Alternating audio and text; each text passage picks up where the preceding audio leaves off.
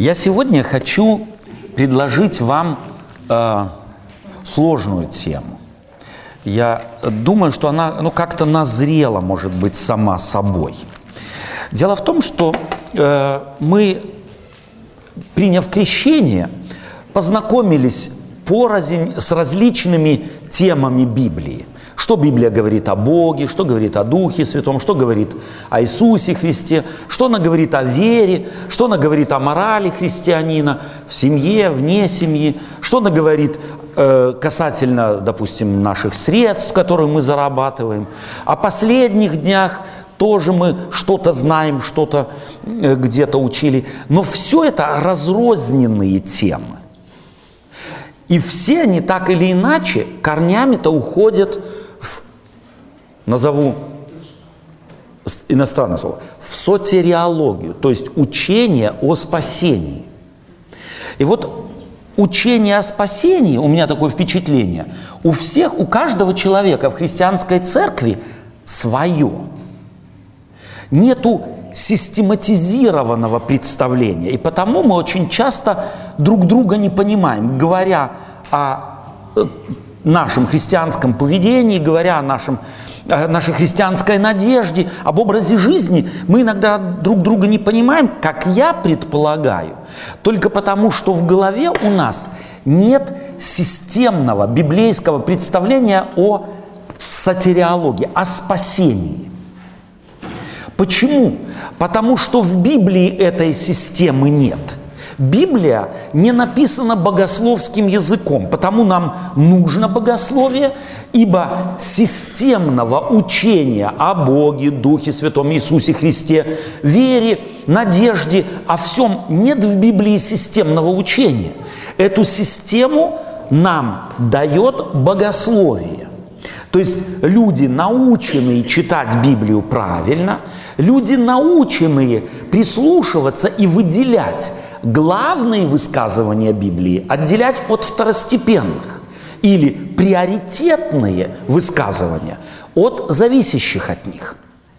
И потому тогда, когда мы этого навыка не имеем, хотя мы можем и долго читать Библию, и 10 лет, и 20, и 30, и 40, когда в голове системы нет, то мы постоянно то в одну крайность бросаемся, то в другую. Какой текст мы как раз прочитали, тот для нас и важный.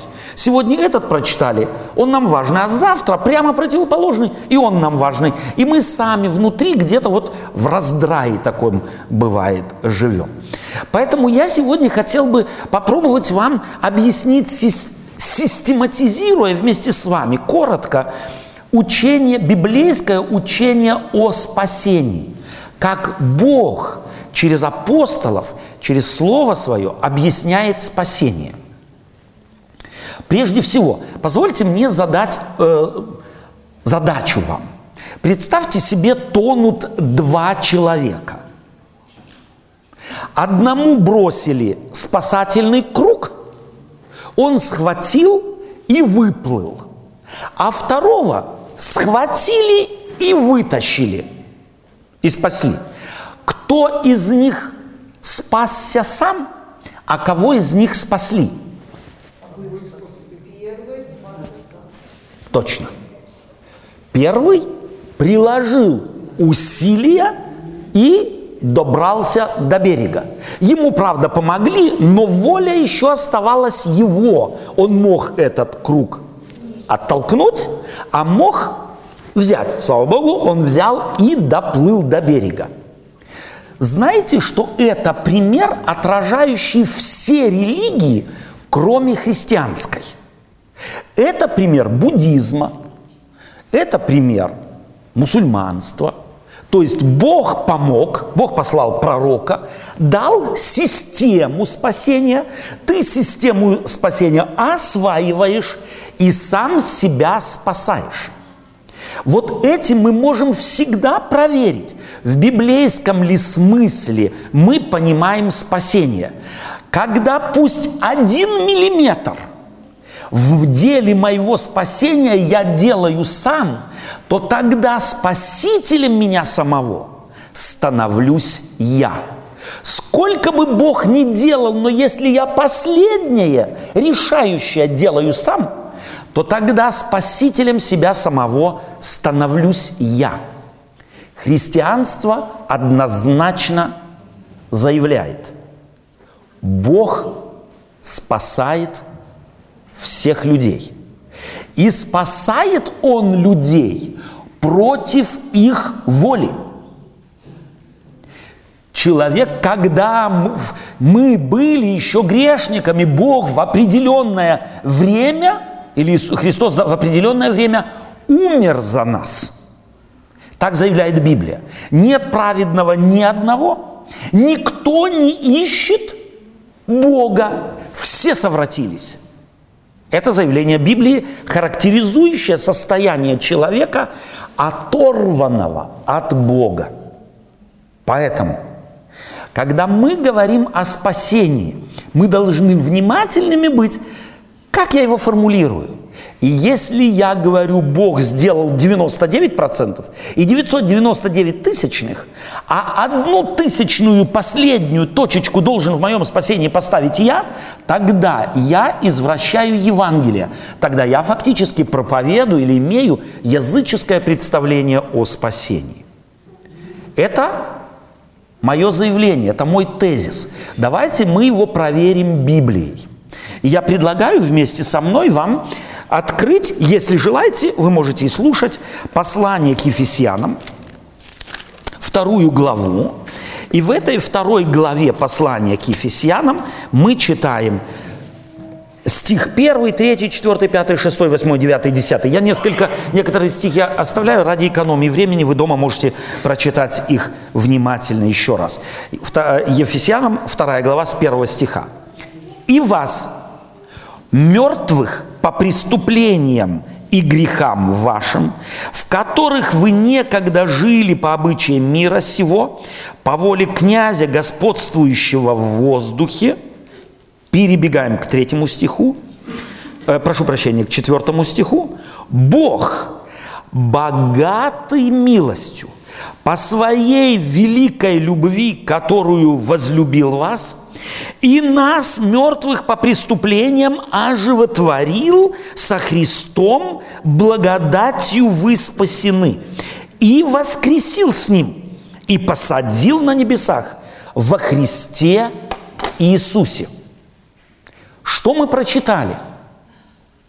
Апостол Павел характеризует Ефесскую э, церковь.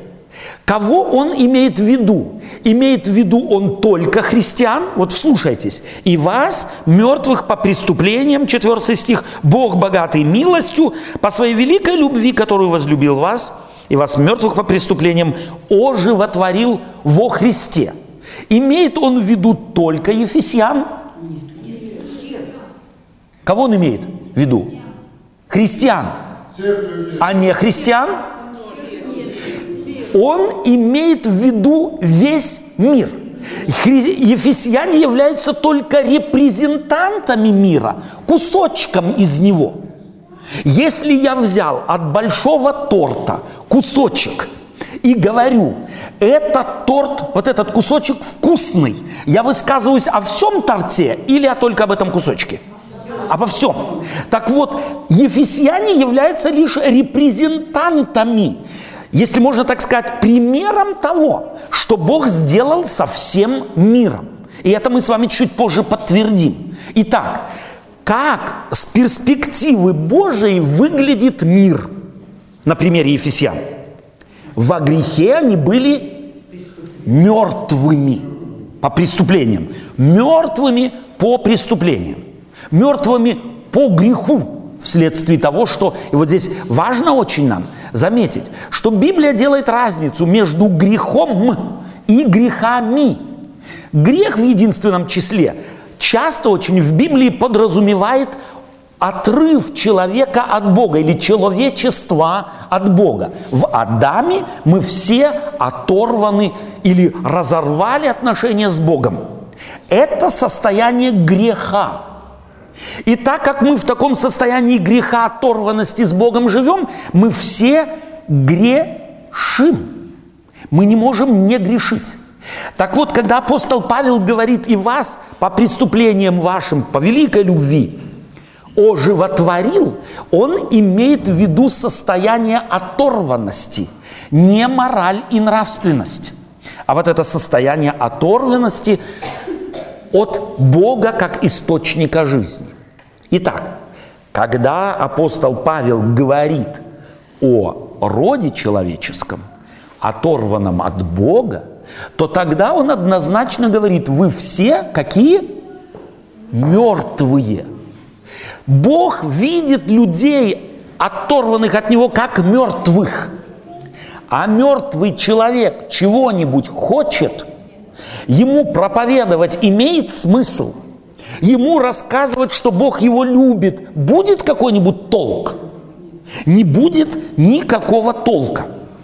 Так вот, поэтому апостол Павел напоминает ефесянам, что они когда-то были мертвыми во грехах, но Богом оживотворены. И потом он говорит, ибо благодатью вы спасены через веру, и сие не от вас, Божий дар – он подчеркивает, что то, что вы оживотворены, является не следствием того, что вы особенные. Что это явление, проявление Божьей благодати в Божьем даре обнаружившееся. И подчеркивает, уточняет в 9 стихе, не отдел, чтобы никто не хвалился – даже вот этот последний тысяч, одна тысячная, если я сделал, то не я себя спас. Даже если я что-то делаю, будучи оживотворенным Богом, я делаю вследствие того, что Бог во мне делает благо. Ибо, Библия заявляет, всякое даяние доброе и всякий дар совершенный не сходит свыше от Отца Светов – Оттуда оно сходит. То есть я доброе проявить сам без Бога не могу. Здесь есть целый ряд библейских фраз, которые мы, нам в голове известны, но мы их в отрыве, когда друг от друга читаем, мы системы не видим. И вот как раз в эту систему вписываются уже ветхозаветные э, высказывания ветхих пророков. Может ли э, Барс менять пятна свои. Может ли феоплянин поменять, поменять кожу свою? Можете ли вы, будучи злы, делать добро? Это риторические вопросы древнего пророка, которые предполагают отрицательный ответ. То есть вне Бога, в оторванности от Бога, человек на доброе дело не способен. Поэтому, если я иду по миру и вижу какого-нибудь атеиста, который делает добро, я, просвещенный христианин, Словом Божьим, что должен знать? Что это добро он делает не из себя, а что Бог в нем способен совершить это чудо, делание добра, вопреки тому, что он Бога в данный момент не признает. В Библии это называется слепотой. Сказал, или безумием. Сказал безумец в сердце своем, нет Бога. Я все приписываю себе. Я сам все делаю. Какой я хороший, дивный. Это учение апостола Павла в послании к Ефесянам. А теперь давайте, почему он это так говорит? Потому что еще раньше он написал послание к римлянам. И вот в послании к римлянам, пятой главе, мы читаем что-то подобное, но совершенно другие образы он берет, более точные образы, объясняя, как спасается человек. Вот их нам надо запомнить и время от времени читать, чтобы обновлять в себе библейское понимание спасения. Мы читаем из послания к римлянам, 5 главы, стих 8, 10, 12, 14, 15, 16, 18, 19 и 21. Итак, я начинаю читать в 5 главе с 8 стиха. «Но Бог свою любовь к нам доказывает тем, что Христос умер за нас, когда мы были еще грешниками». Словами или образ, если взять из послания к Ефесянам, то мы могли бы сказать, но Бог в определенное время умер за нас, когда мы были еще мертвые. Здесь нужно слышать, что апостол Павел просто разными картинками объясняет одну и, а один и тот же принцип. Девятый стих. «Посему» или «поэтому» тем более ныне, будучи оправданы кровью Его, спасаемся от гнева. Поэтому ныне. Что это ныне означает? Сейчас. Какое сейчас? После оживотворения. То есть поэтому ныне, после того, как произошло это оживотворение, тем паче сейчас мы, будучи оправданы кровью Его, спасаемся от гнева. Что он имеет в виду? От суда, от последнего дня. А теперь давайте мы еще раз вернемся к посланию Ефесянам.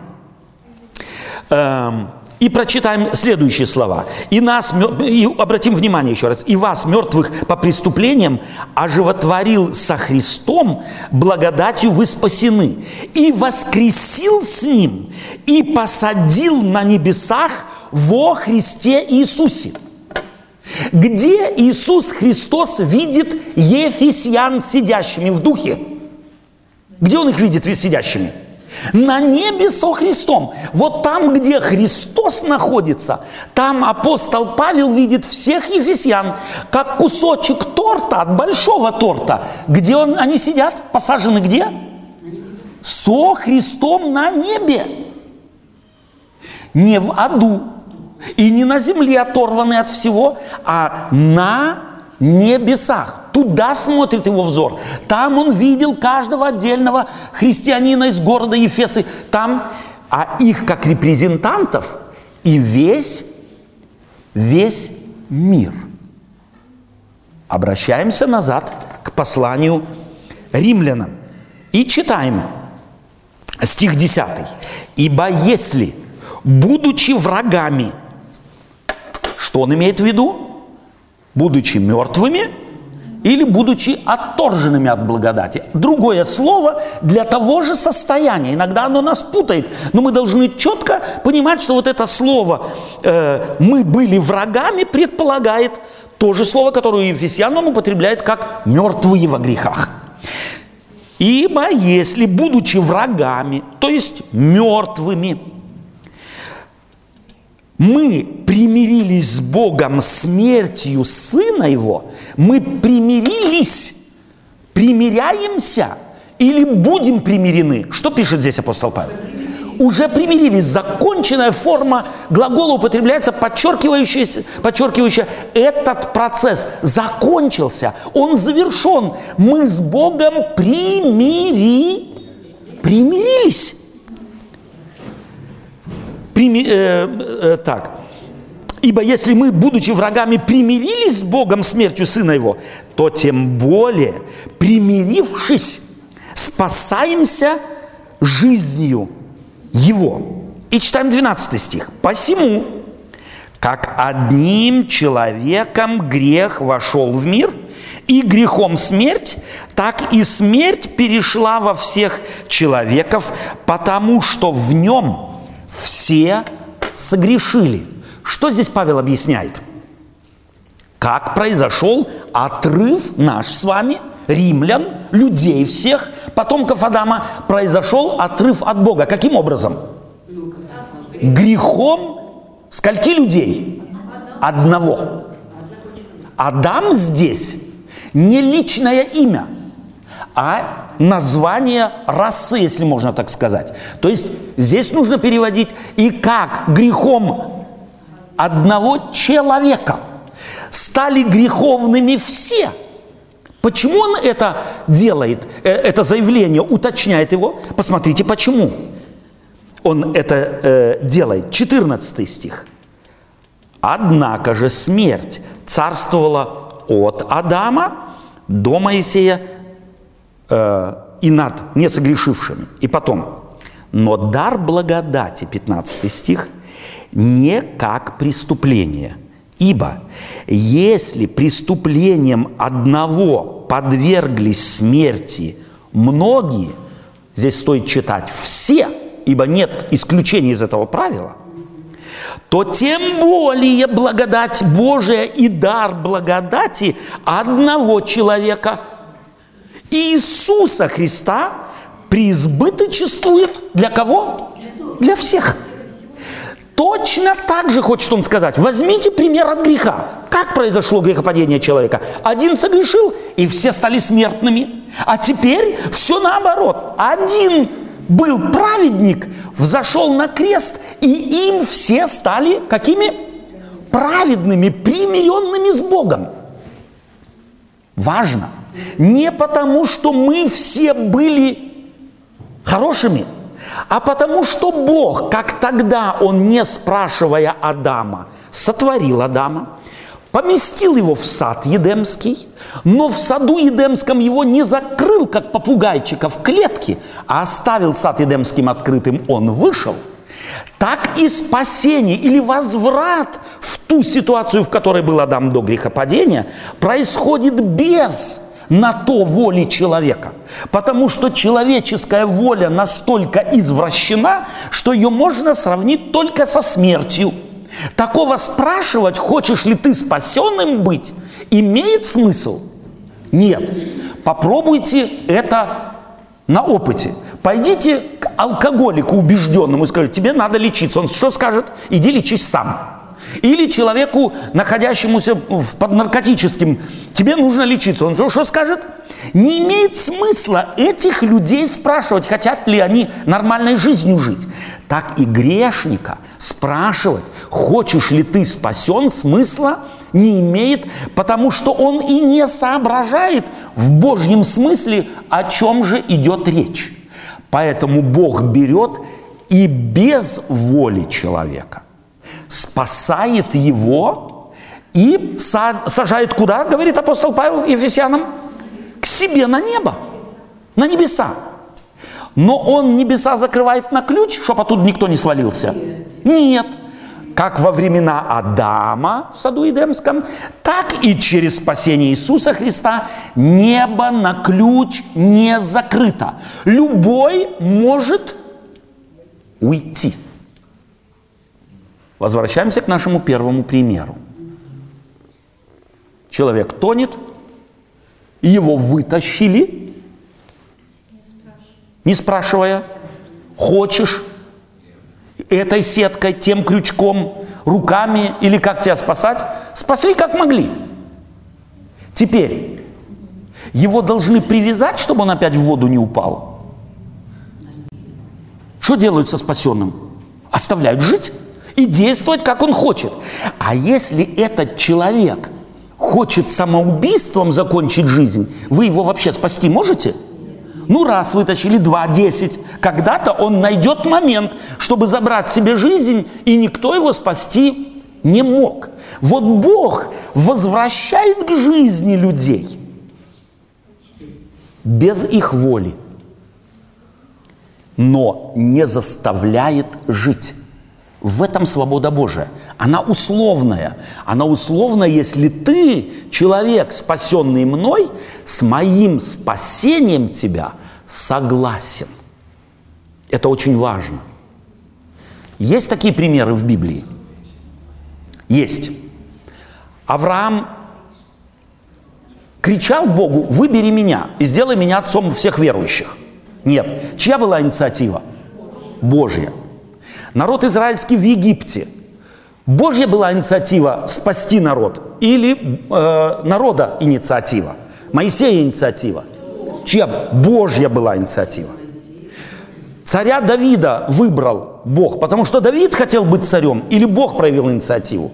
Бог проявил инициативу. Апостолов, они пришли, заявление писали, Господь, возьми меня, был карстинг, и Бог, Иисус Христос, лучших 12 выбрал. Или Господь сказал, ты идешь, ты идешь, ты идешь, и ты идешь. Могли они отказаться? Могли. Иуда, в конце концов, отказался. Таким образом, мы четко видим в Библии, что Бог к спасению, прошу прощения, что я так говорю, насилует человека. Потому что человек здравый смысл, находясь в грехе, потерял. Он преимущество спасения не видит. У него атрофирован духовный взор, и он спасения не желает. Потому Господь совершает это спасение против воли человека. В нем оживив волю, Бог позволяет ему делать выбор в соответствии своим теперь желанием. Итак, читаем мы дальше, мы 14 стих прочитали, мы читаем его еще раз. «Однако смерть царствовала...» Нет, 15 стих. «Но дар благодати не как преступление». Дар благодати больше, сильнее преступления, сильнее греха. Ибо если преступлением или грехом одного подверглись смерти многие – то тем более благодать Божия и дар по благодати одного человека, второго Адама, Иисуса Христа, преизбыточествует для многих или для всех. И дар не как суд за одного согрешившего – Ибо суд за, одного, за одно преступление к осуждению, а дар благодати к оправданию от многих преступлений. Опять что делает апостол Павел? Он показывает преимущество оправдания. Судят человека и не ждут, пока он сделает 15 преступлений, а потом кучей осуждают. Суд, как только сделал преступление, тебя судят. А оправдание – это оправдание оптом. Оно более сильное, оно более могущественное. Бог берет и оптом весь мир оправдывает и посадил, как апостол Павел говорит, я повторяю этот, эти слова, с, собой, с Иисусом Христом на небесах. Ибо если преступлением одного смерть царствовала посредством одного, то тем более – приемлющие обилие благодати и дар праведности будут царствовать в жизни посредством единого Иисуса Христа. Вы чувствуете здесь параллель? Постоянно параллель между Адамом и Иисусом. Первым Адамом и вторым Адамом. Как через первого пришло негативное в мир – никого не спрашивали, захватило, но это негативное, оторвало их от Бога, и последствия несут все. Точно так же приходит второй Адам, но еще с большим могуществом, чем грех, чем преступление, оправдывает всех обилием благодати и делает их детьми Божьими. Подчеркиваем, весь мир – не крещенных только, или вегетарианцев, или веганцев, или еще чего-нибудь. Нет, весь мир Бог оправдал в Иисусе Христе на Голгофе. И читаем 18 стих. То есть, э, прошу прощения, 19 стих. «Ибо как преступлением одного человека сделались многие грешными или все грешными, так и послушанием одного сделаются праведными многие, все. То есть, и теперь 21 стих. «Дабы, как грех царствовал к смерти, так и благодать воцарилась через праведность к жизни вечной Иисусом Христом, Господом нашим». Нам система спасения прав... понятна? Две картинки. Одна в Ефесянам. Вы мертвые – Бог оправдал вас и посадил. Небо на ключик не закрыл. Вы можете сами отказаться. Вторая картинка – это картинка параллели к действию Адама, негативному действию, и к действию Христову на Голгофе позитивному, где апостол Павел однозначно действие Христова ставит над действием первого Адама и говорит, что оно более мощно, более могущественно и более действенно, чем грех первого человека – а теперь давайте посмотрим, как Иисус Христос тому же учит. Я специально беру разрозненные стихи, чтобы научить нас видеть параллель, видеть систему. Они написаны бессистемно, но на самом деле в Библии есть система, о которой мы говорим, сатириологическая система или система того, как Библия учит и что она говорит о спасении. Все это раскрывается на фоне истории, которую Иисус Христос предлагает Никодиму. Я предлагаю вам прочитайте, э, открыть Иоанна 3 главу, она нам известна, я только некоторые пассажи из нее прочитаю. Это встреча и диалог Иисуса Христа э, с Никодимом. Между э, фарисеями был некто Никодим, так начинается третья глава, он приходит к Иисусу Христу ночью, и Иисус сказал ему, Истина, третий стих, истина говорю тебе, если кто не родится свыше, не может увидеть Царствие Божие. У меня вопрос – Иисус Христос здесь ошибся, употребив слово «родиться». Если кто не родится. Вот в христианстве это слово берется как нечто, что должен сделать каждый верующий. Нам надо возрождение, нам надо родиться свыше. А теперь я спрашиваю вас, Иисус Христос, когда это слово употребил, Он что, не знал, что никто родиться не может сам? или знал. Знаете, что Иисус Христос не ошибся? Он употребил это слово, потому что этим словом отражает на самом деле тот процесс спасения, через который каждый человек должен пройти. Потому Никодим спрашивает, как это может быть? Что мне, старому, опять вернуться в утробы матери и опять родиться? У него в голове раздрай полнейший. Иисус Христос говорит, ты учитель Израиля, и этого ли не знаешь? Очевидно, он не знал. Почему Иисус Христос это делает? Он разговаривает с фарисеем. Фарисей был репрезентантом людей в те времена, которые верили в то, что Бог бросил спасательный круг, а нам теперь до него надо доплыть, потом еще научиться им пользоваться и выбраться на берег жизни вечной. Это было представление и есть по сегодняшний день иудаизма. А Иисус Христос его корректирует и говорит, вам должно родиться. Чего это, этим хотел Иисус Христос добиться? Того он и добился, чтобы Никодим спросил, как? Очень такой захватывающий педагогический прием поставить, вести диалог так, чтобы оппонент спрашивать начал. Как это может быть? Между прочим, Никодиму, э, Иисусу удалось Никодима два раза заставить один и тот же вопрос задать. Как? Иисус отвечал, э, то есть э, Никодим говорит ему, как может человек родиться, будучи стар? Иисус отвечал ему, пятый стих, истина, истина говорю тебе, если кто не родится от воды и духа, не может войти в Царство Небесное. Читаем дальше. Рожденный от плоти есть плоть, а рожденный от духа есть дух. Не удивляйся тому, что я сказал, тебе должно вам родиться свыше. Не удивляйся, я знаю, что я говорю. Вам надо родиться, замечай, ты сам себя родить не можешь. Никто не может родить самого себя.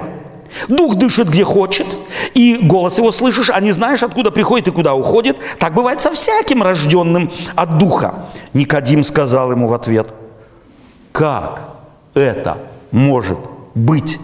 Иисус отвечал ему и сказал, ты учитель Израилева, Израилев, и этого ли не знаешь? Истинно говорю тебе. Мы говорим о том, что знаем, и свидетельствуем о том, что видели, а вы свидетельство нашего не принимаете.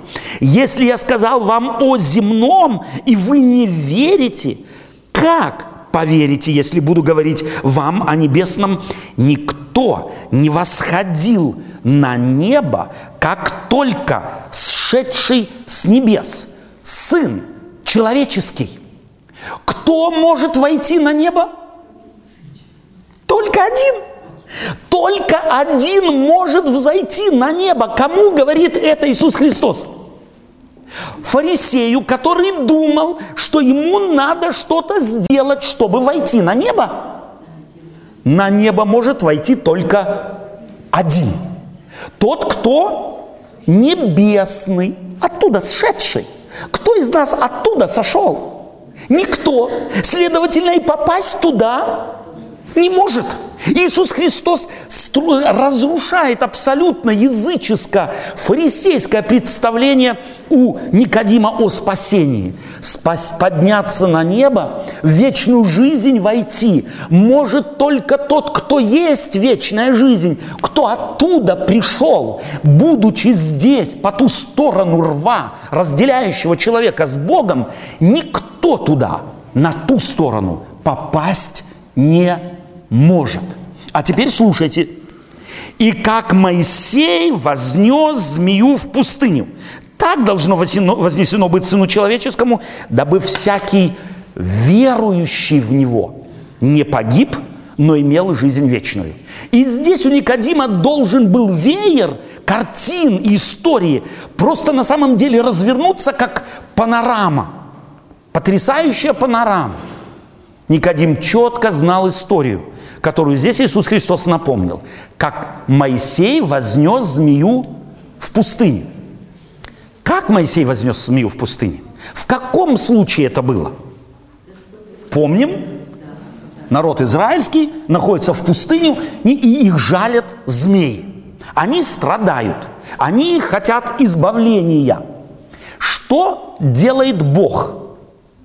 Моисею говорит, поставь в стане змея. Нам надо знать, что у народа израильского в голове, скорее всего, был образ, и мы знаем это из мифов того времени. В то время у одной из таких страшных и могущественных богинь ее изображали в виде змеи. Это богиня Тиамат. И они четко знали, что народы вокруг них, и они это видели – если этой богини от нее что-то ожидали, то что надо было сделать? Что нужно было сделать? А? Ее надо было задобрить. Ей нужно было обязательно жертву принести, вокруг потанцевать, ритуальные какие-то действия сделать, что-то выпить, что-то вылить, и тогда можно было от нее чего-то ожидать. А вот как со змеем было? Чувствуете, он поставлен.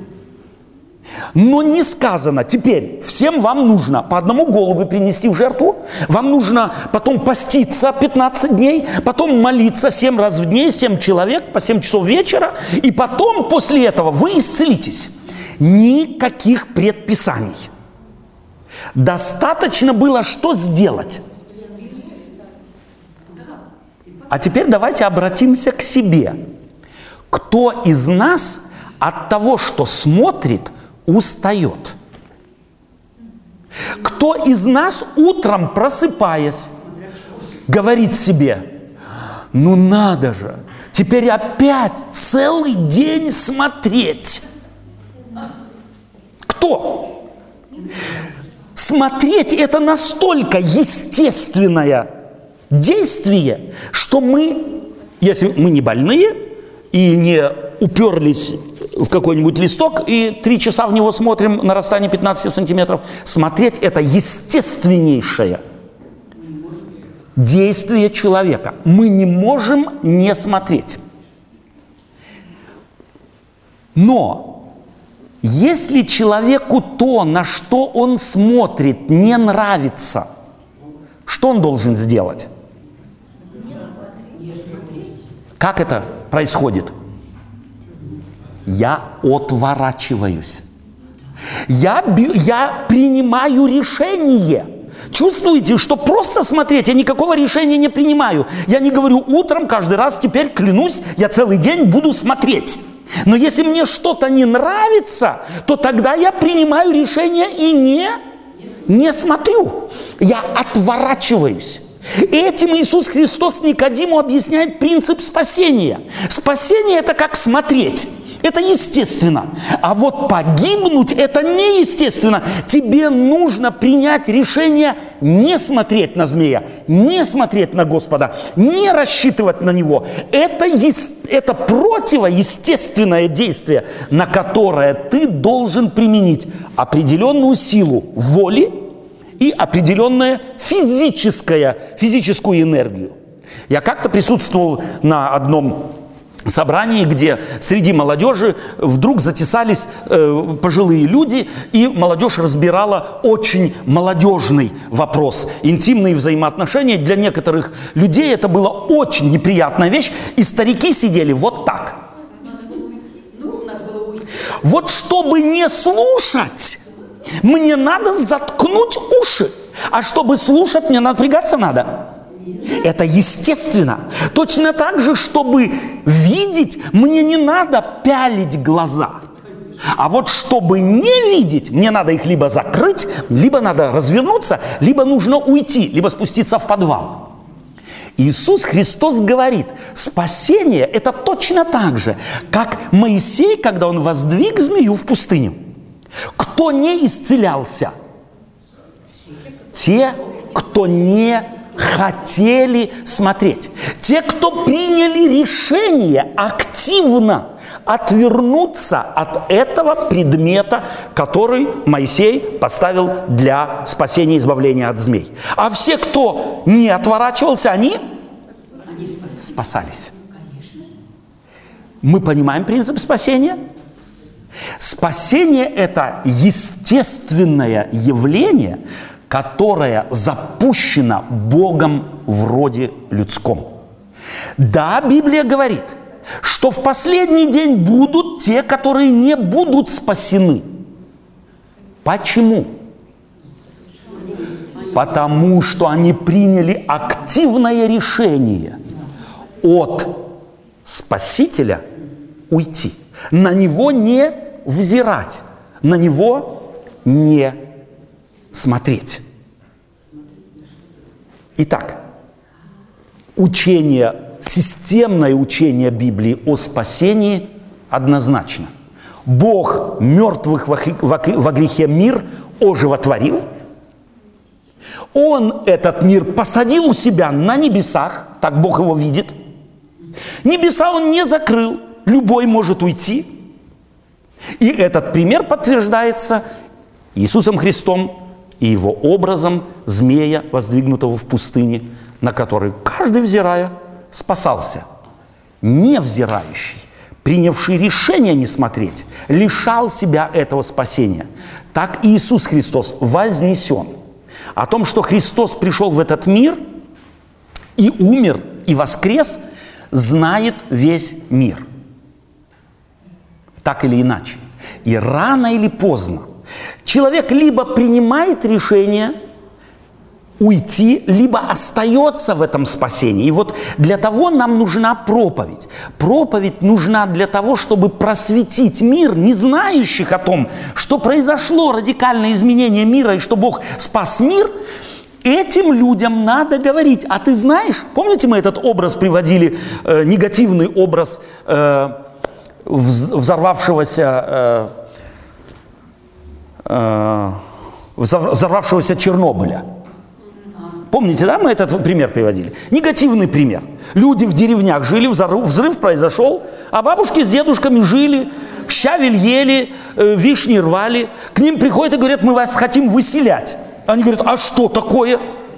Да взорвалось, ну и что? Ничего ж не изменилось. Трава зеленая как была, так и есть. Вишни красные как были, так и есть. Собаки как лаяли, так и лают. Солнце как сходило, как сходило. Э, как заходит, так и заходит. Мы ничего не чувствуем. Им говорит, чувствовать будешь потом. А сейчас, если не хочешь потом чувствовать и каяться, давай садись в автобус, бери манатки, и мы выезжаем.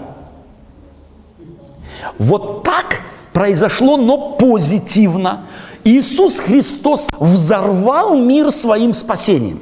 Мир изменился. В мир вошла жизнь.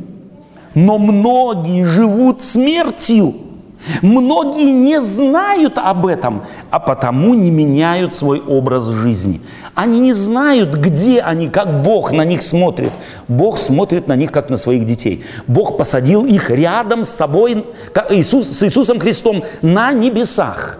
Вы знаете, он посадил каждого из нас, и всех ваших соседей, знакомых, друзей, и детей тоже, и внуков тоже, посадил на небесах. Весь вопрос в том, живем мы, как Христовы дети, или мы жалкое подобие этого. Итак, мы с вами в систему превратили или увидели, надеюсь, систему учения Библии о спасении. Я не могу себя спасти, как не могу себя родить. Но я одно могу.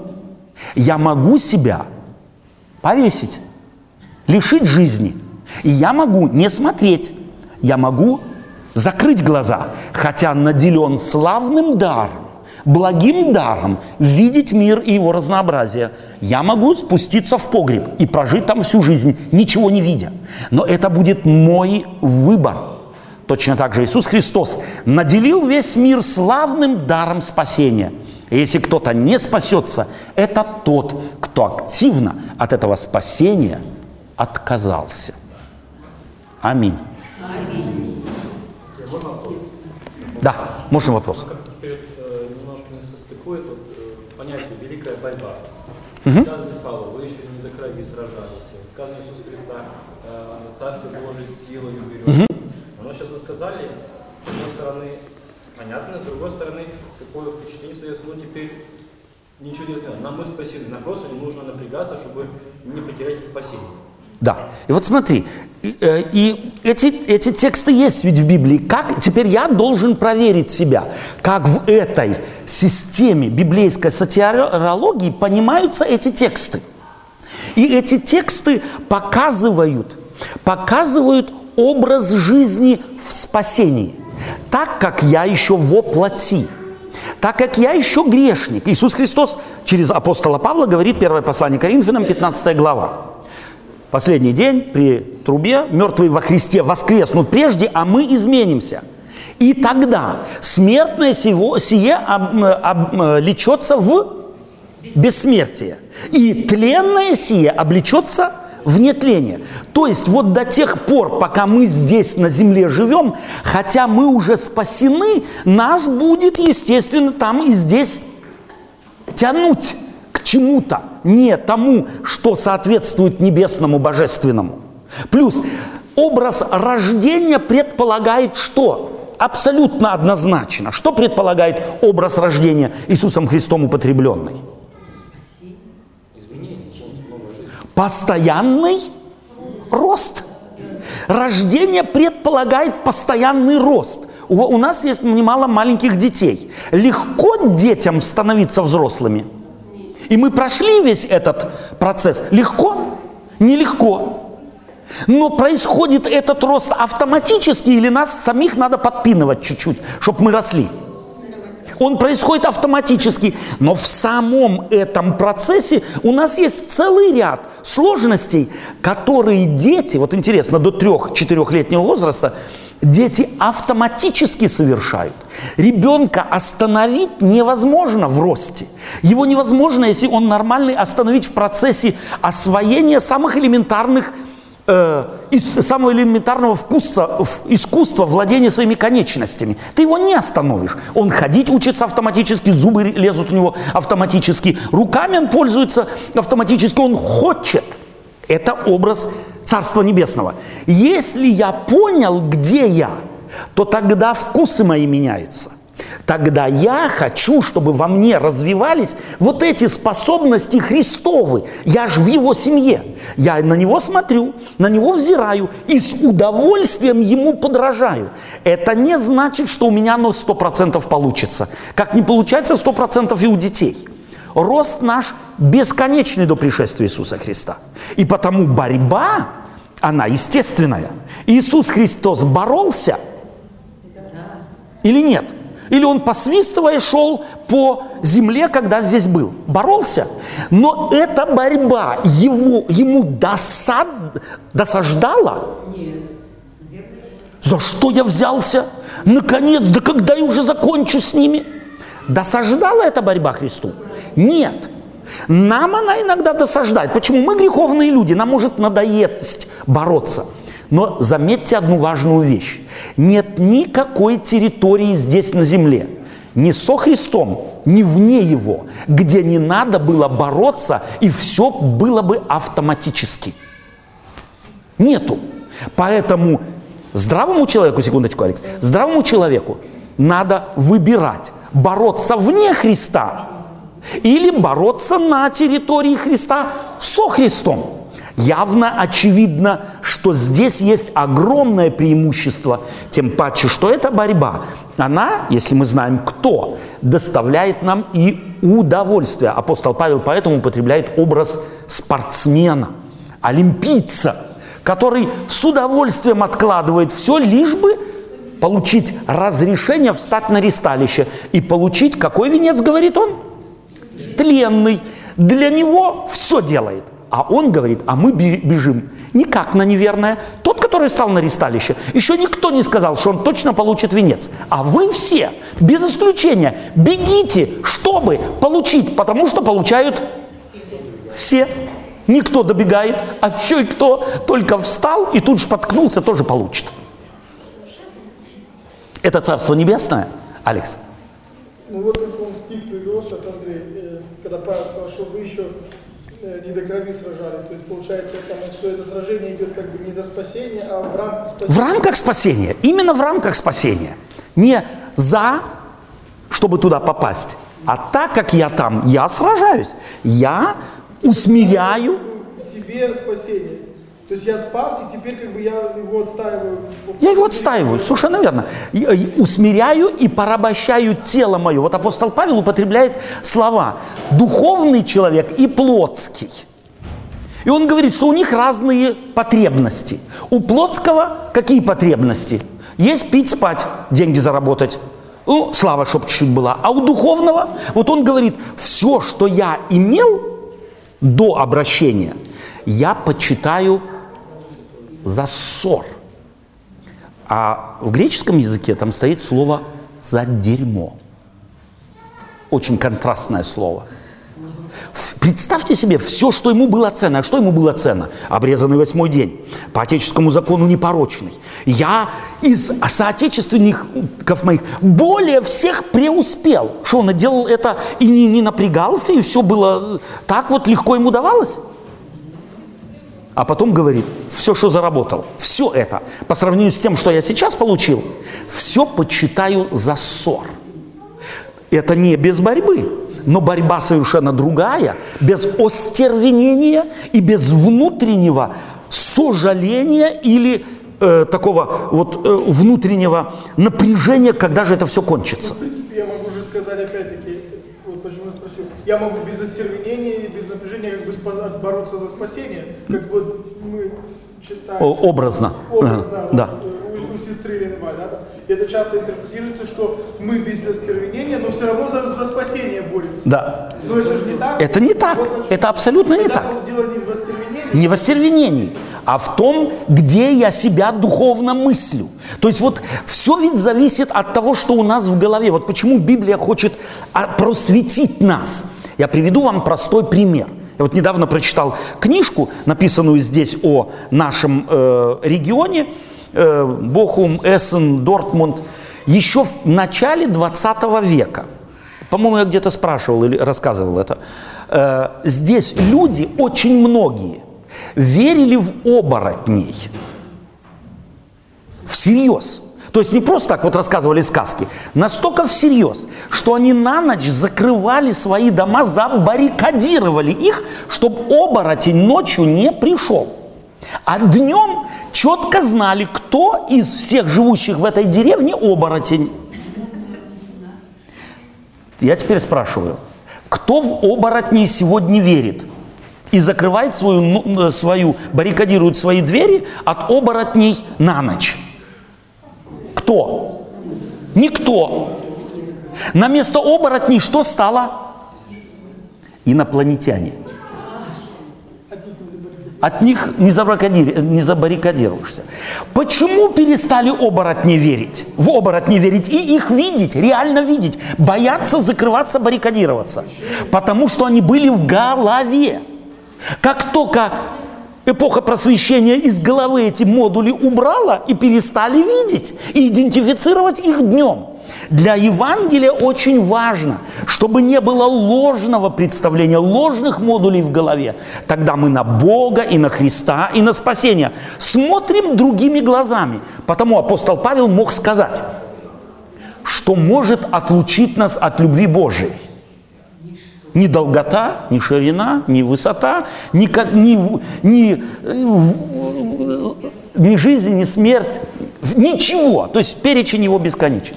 Не может. Почему? Он знал, где он сидит где Бог его видит? Бог видит его рядом со Христом на небесах. А оттуда кто может меня сдернуть? Только один. Я сам могу себя столкнуть. Больше никто на свете.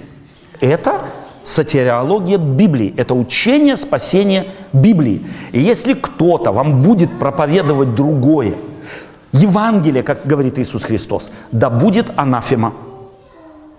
Потому что все остальное помешано на языческих представлениях. Чуть-чуть, хоть чуть-чуть себя, но сделать важным, сделать значимым, значительным. Я чуть-чуть для спасения сделал. Пусть только 0, тысячный там, эм, это один, но я сделал.